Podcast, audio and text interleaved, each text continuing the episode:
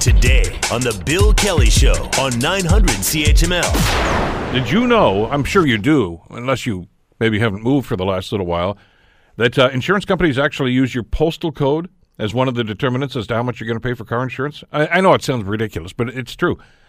Uh, and and we've been talking about this on the show. It, it happened to me. We moved uh, about a year or so ago, and uh, my car insurance went up. But haven't had any tickets. Haven't had any speeding tickets. Haven't had any nothing at all. No accidents. Nothing going wrong.